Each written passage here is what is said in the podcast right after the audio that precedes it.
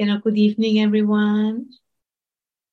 And, uh, you know, some months ago when Cindy was, uh, writing to me what I would like to speak about, I said, uh, I'd like to speak about making peace with the earth is making peace with ourselves. And, uh, when I was starting the meditation, you know, speaking about that this body is actually a piece of the planet. It's a sacred land and always has been. But it looks like to me, you know, that we as a, as a species, you know, start to wake up to that truth. There have always been individuals, you know, who were aware of that. They were, you know, maybe like in special positions like shamans or, or other kind of spiritual advanced, you know, persons. But generally in the mainstream, that way of thinking was completely foreign.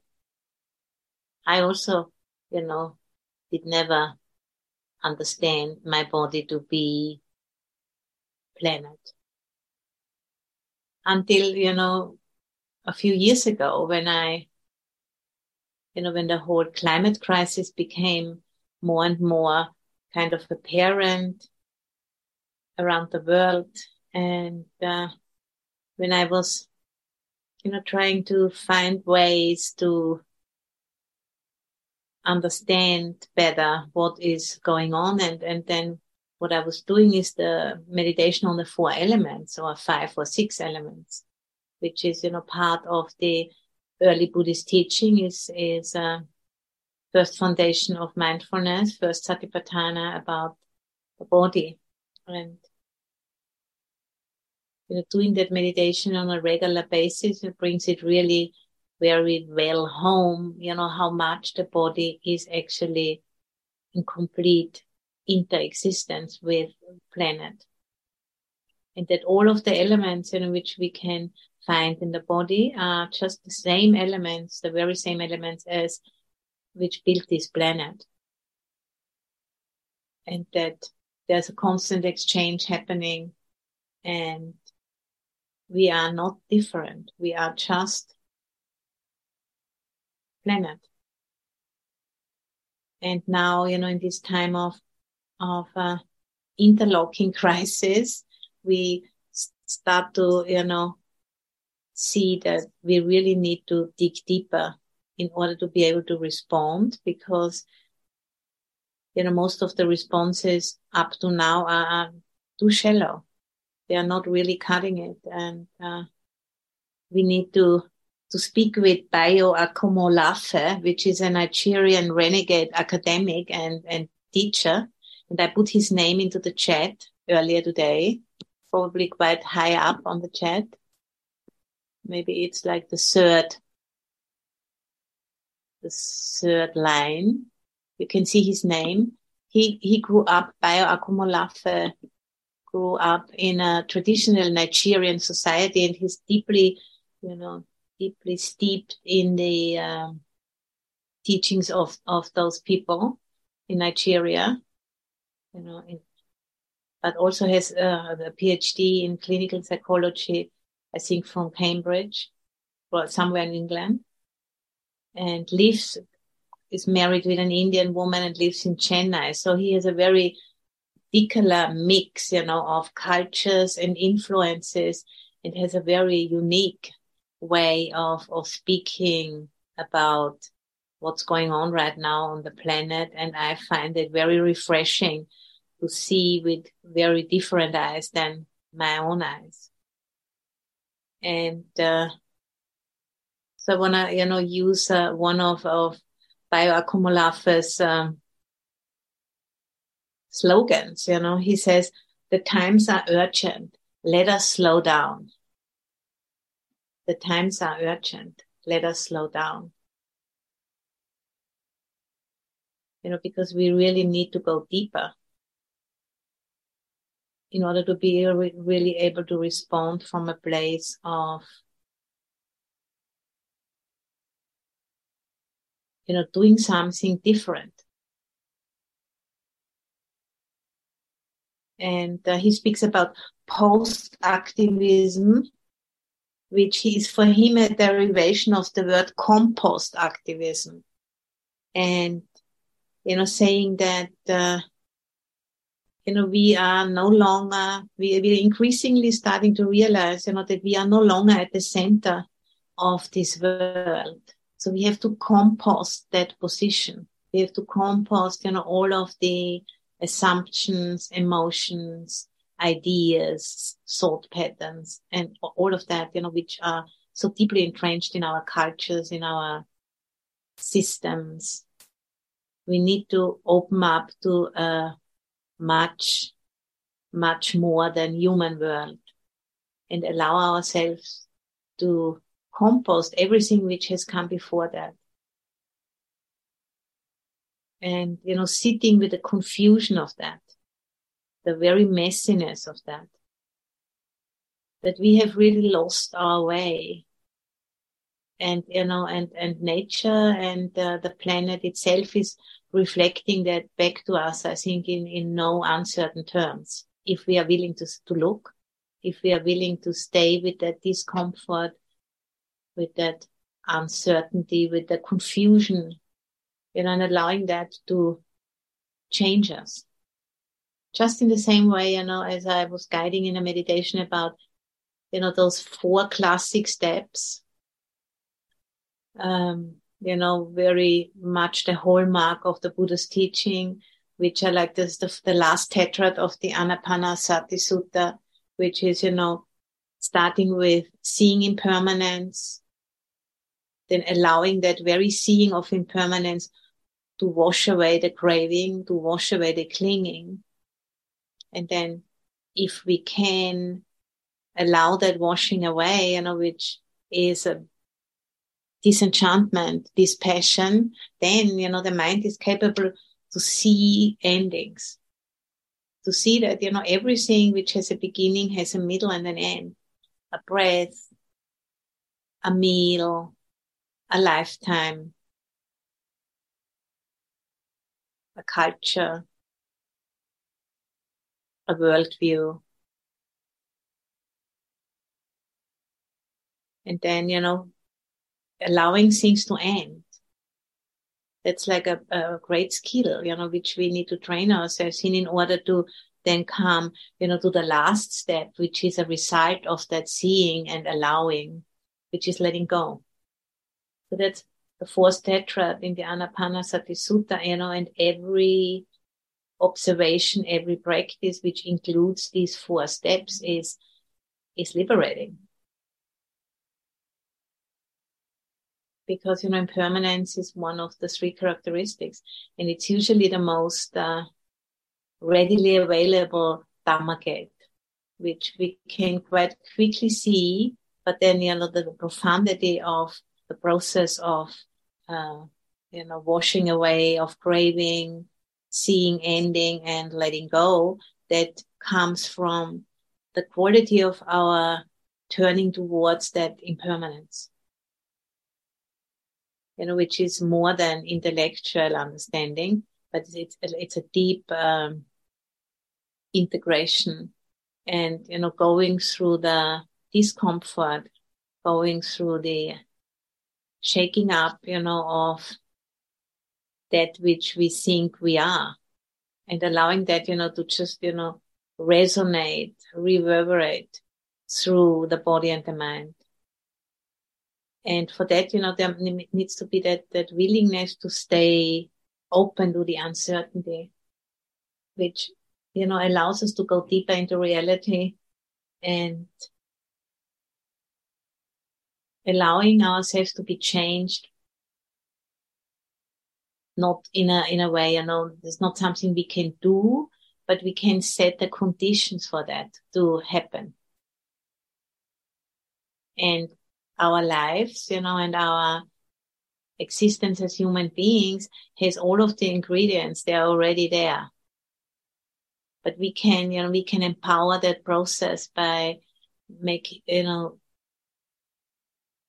setting the conditions for it, which means simply, you know, to learn some kind of a skill, how we can uh, train our mind and direct our attention and, you know, becoming conscious of our intention and then inviting that process to do its thing, you know.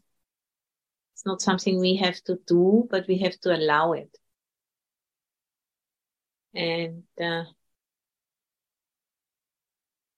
you know, allowing that release of those old patterns which trap us in the past, which are often connected, you know, to some kind of uh, trauma, to some kind of experience of lack, to some kind of um, holding.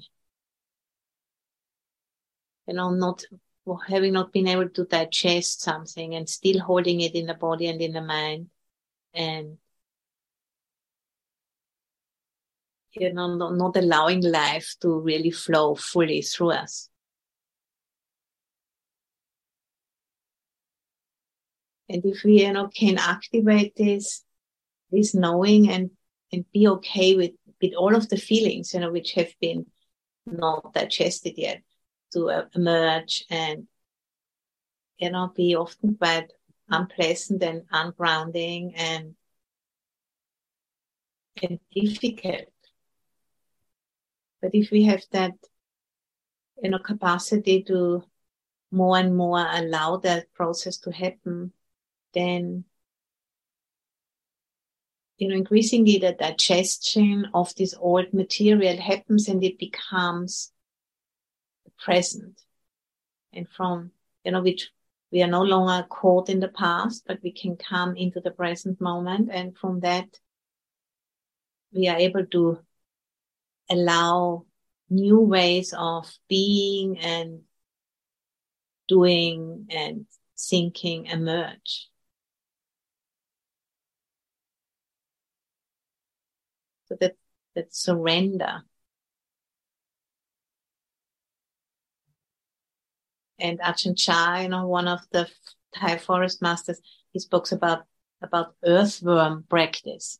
You know, there's the, an earthworm, imagine in the earth, you know, is completely surrendered to what is there and just like being, you know, eating what is in front of him and then digesting and then comes out the other end. And, you know, those earthworms, they're extremely important for, you know, this life on this planet to actually work to have, you know, have healthy soils, which can help us to produce food and forests and all of that. Those little creatures, you know, many of us maybe never seen an earthworm, but they're doing a, an amazing job.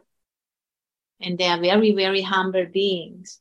And I think at this time, you know, when we are also, you know, like over our ears, you know, in, in confusion and uncertainty and not knowing, we can take heart and, you know, be one, be, be like them.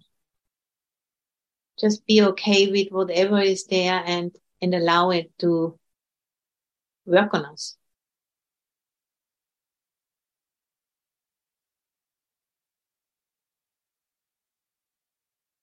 you know, as we are basically coming down from certain ways of understanding ourselves, you know, as being uh, you know, it's being uh, special, being extra, being on top of, being in control, we start to understand, no, it's actually very different.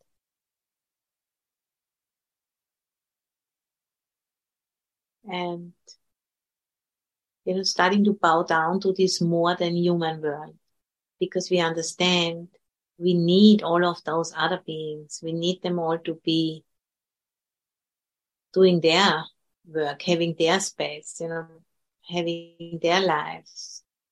And we are not better than them, but we are deeply interconnected and we need each other in order to exist. And, and out of that seeing develops like a, a real sense of gratitude and uh, you know, we start to understand the intelligence, you know, of many of the indigenous cultures, which put a great emphasis on gratitude, you know, on this, this recognition of our deep interconnectedness with everything. You know, for our air, for our water, for our food, for our bodies, for everything, because it's all only borrowed. You know, these bodies of ours, they can be compared to riding animals for consciousness, you know, which we are, we receive them and then we look after them and use them. And then when it's time to give them back, we give them back. And if we have trained ourselves in this way of seeing, it's much easier, much less uh, dukkha. So that, you know, that slogan of modernity, we need to give thanks for nothing because we are in control. We are terraforming entities, you know, who, who do what they want with this planet. This time is over.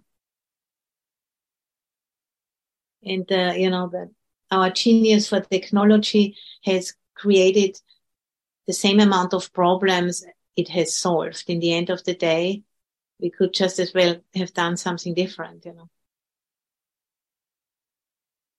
So, you know, seeing that uh, whatever we do out of a, uh, of this view of being kind of exempt from being part of a big system, whatever we do with that kind of a mindset is not gonna bring us any happiness or fulfillment.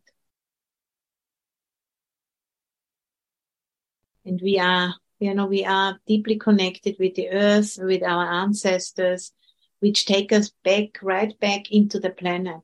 You know, if we go back from our parents, grandparents, great grandparents, then the other species, you know, we have been all, you know, these human bodies, when they are, you know, embryos, they show features of many other animals. For in the beginning, you're not quite sure what it's going to become. You know, even a baby, like an embryo has gills, which then later, you know, drop off and be, and, and form into something else. So we are our ancestors. We are the planet. This is a complete new chapter, you know, in the evolution of life on Earth. That this is understood slowly but surely by more and more people and might kind of enter the mainstream, hopefully, before it is too late.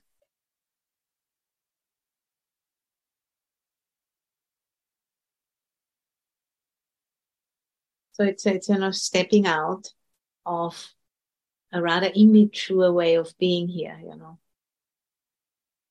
Thinking we are created by some kind of a God with a beard in the sky, you know, who made us in seven days or something like that.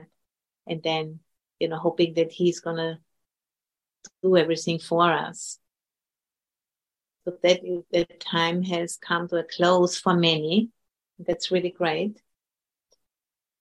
And so those old, old ways of seeing, you know, they are getting more and more cracks and the light is coming through those cracks. And that's a really good thing.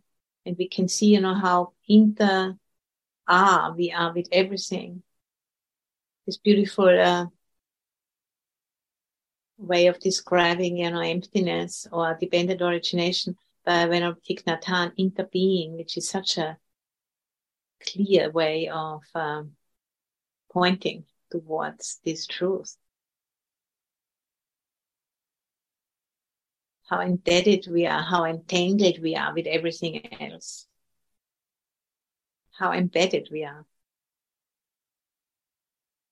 And how much, you know, the idea that we are free gets into the way of our true freedom. Because that understanding of we are free is, is a very immature understanding of what, what it means to be free. And whereas, you know, that freedom of suffering and that freedom of greed, hatred, and delusion comes from accepting and understanding that deep interconnectedness, dependent origination of everything.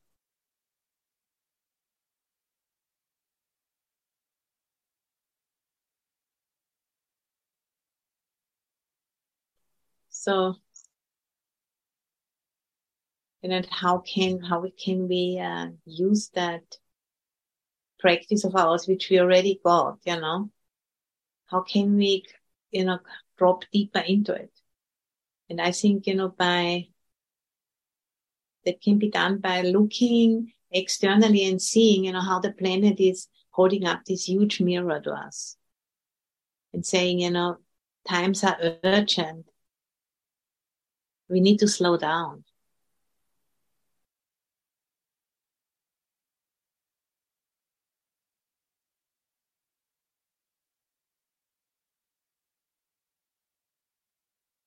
this invitation, you know, to really deeply listen and being with the uncertainty, the discomfort, the not knowing, and allowing that, you know, to open us up, allowing that to help us to move out of these old ways of seeing, which are much too small and much too immature.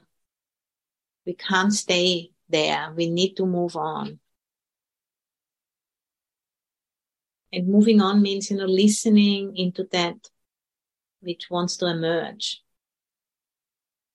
And there's many, many uh, people speaking about emergence today because what we all clear, you know, that we don't really know how to get a handle on this because we have a lot of good technologies, but we are still at a great loss, you know, how to organize, how to get enough interest going so that those changes are really um, integrated into our lives. There is so much um, confusion and different opinions out there. So what to do?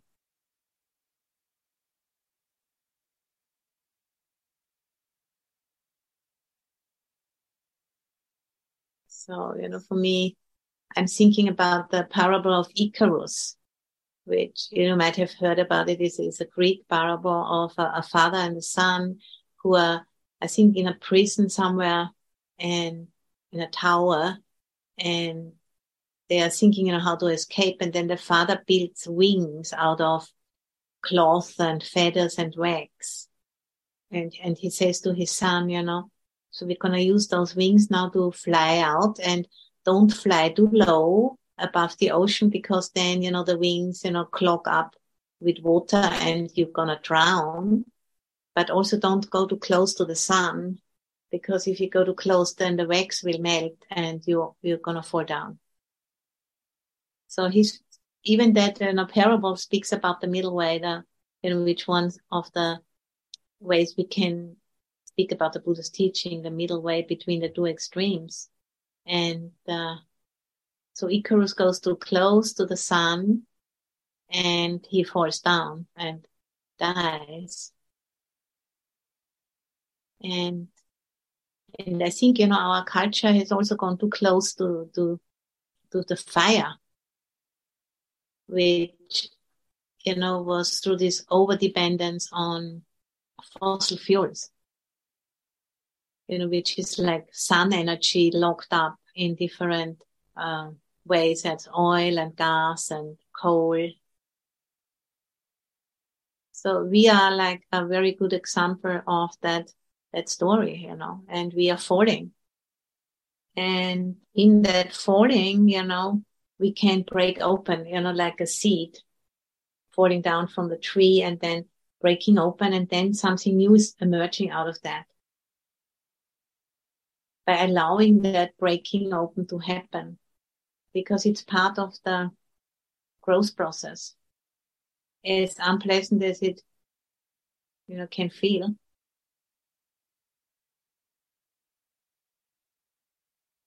So that, that, uh, need to break with business as usual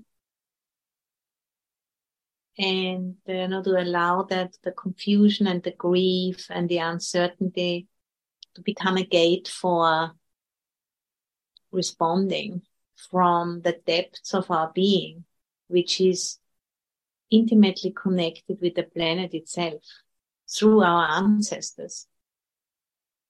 Not only our human ancestors, but also our animal ancestors and all beings who have gone before us. And, you know, and if we think in that way, or at least for me, if I think in that way, I feel a sense of okayness about everything because I know I don't have to do it all myself. And there's a lot of resilience, intelligence, capacity, you know, which I've inherited through just by being here, but also trauma and other ways, you know, of being imprisoned in the mind. So we've gotten both.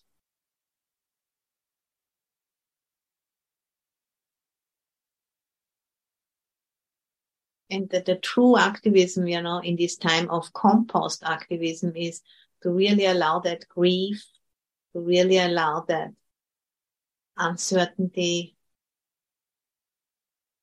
to really allow that to be really consciously digested.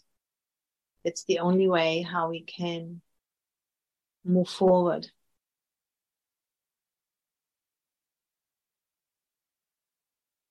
And, you know, and that's much easier done as a collective, as a Sangha than alone.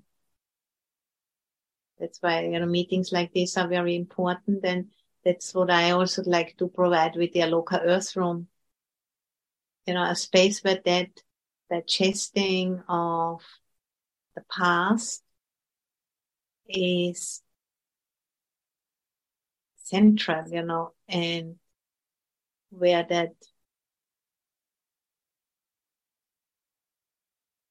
deep interconnectedness with planet is also central and, and expressed in visual ways through art and symbolism that we can be supported by that clarity.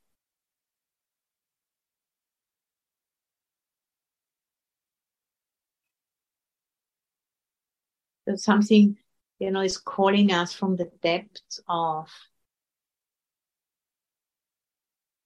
emptiness something new, you know, which needs to come to life through us.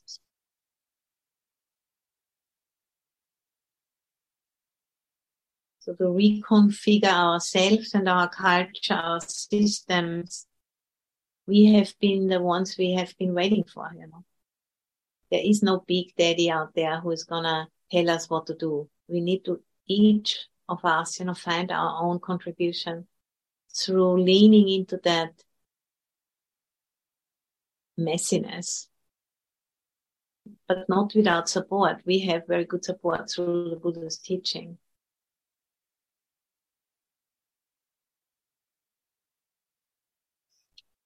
And you know, there's so many different kinds of intelligences, so many different modes and strands of intelligence. And we have been, as a culture, you know, developed certain strands very well, but neglected other strands. And now we have to just come into balance. We have to work more on a relational intelligence, for example, you know, being able to stay in relationship with that which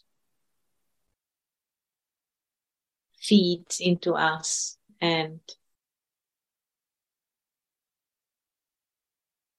is at the foundation of our lives.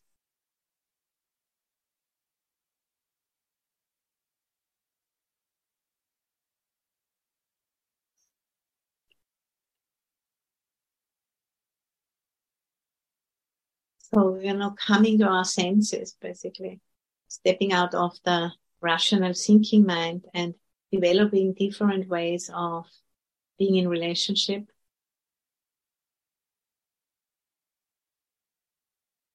and sensing, you know, into a future that wants to arise out of the compost of that which has been before.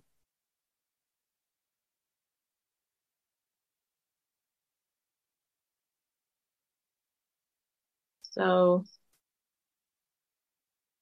you know, not, not trying the, the wisdom of no escape, uh, this very famous book of Pema Chodron, the wisdom of no escape. You know, we can't wait for others to do it for us. We need to do it ourselves. and need to bow to that.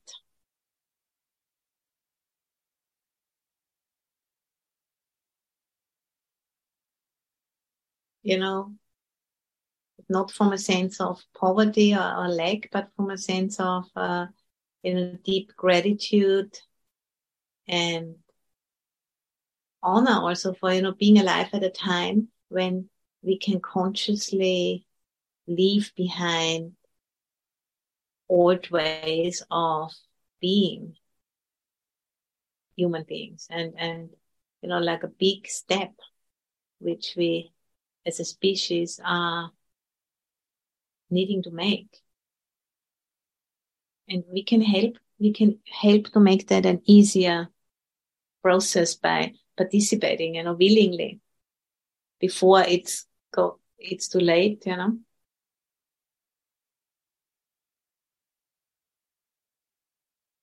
So we need to slow down in order to speed up. Because we need to kind of go deeper into reality and then from that depths finding the next steps. And doing that, you know, as, as a collective.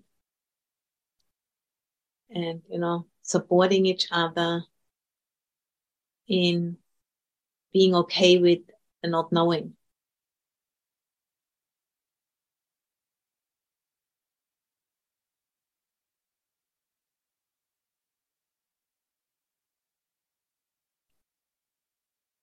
So this, this, you know, invitation to really deeply listen and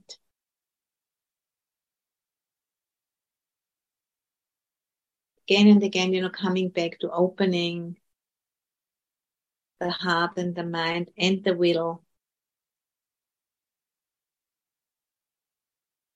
so that we can sense, you know, uh, the new which is already waiting because the old has is coming crashing down on so many levels. There's no doubt about that.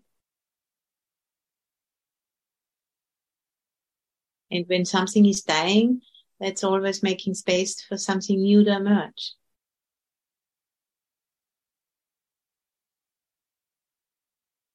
And then, you know, when I go into the forest, I can see that particularly well. You know, there's so many stages of, of being there. You know, some trees are like just tiny, tiny and others are old, have been falling down years ago and rotting back into the ground and everything else so many different stages of being.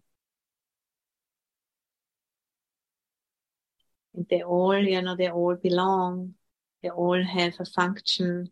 They all support each other. And if something comes crashing down, a new space opens up.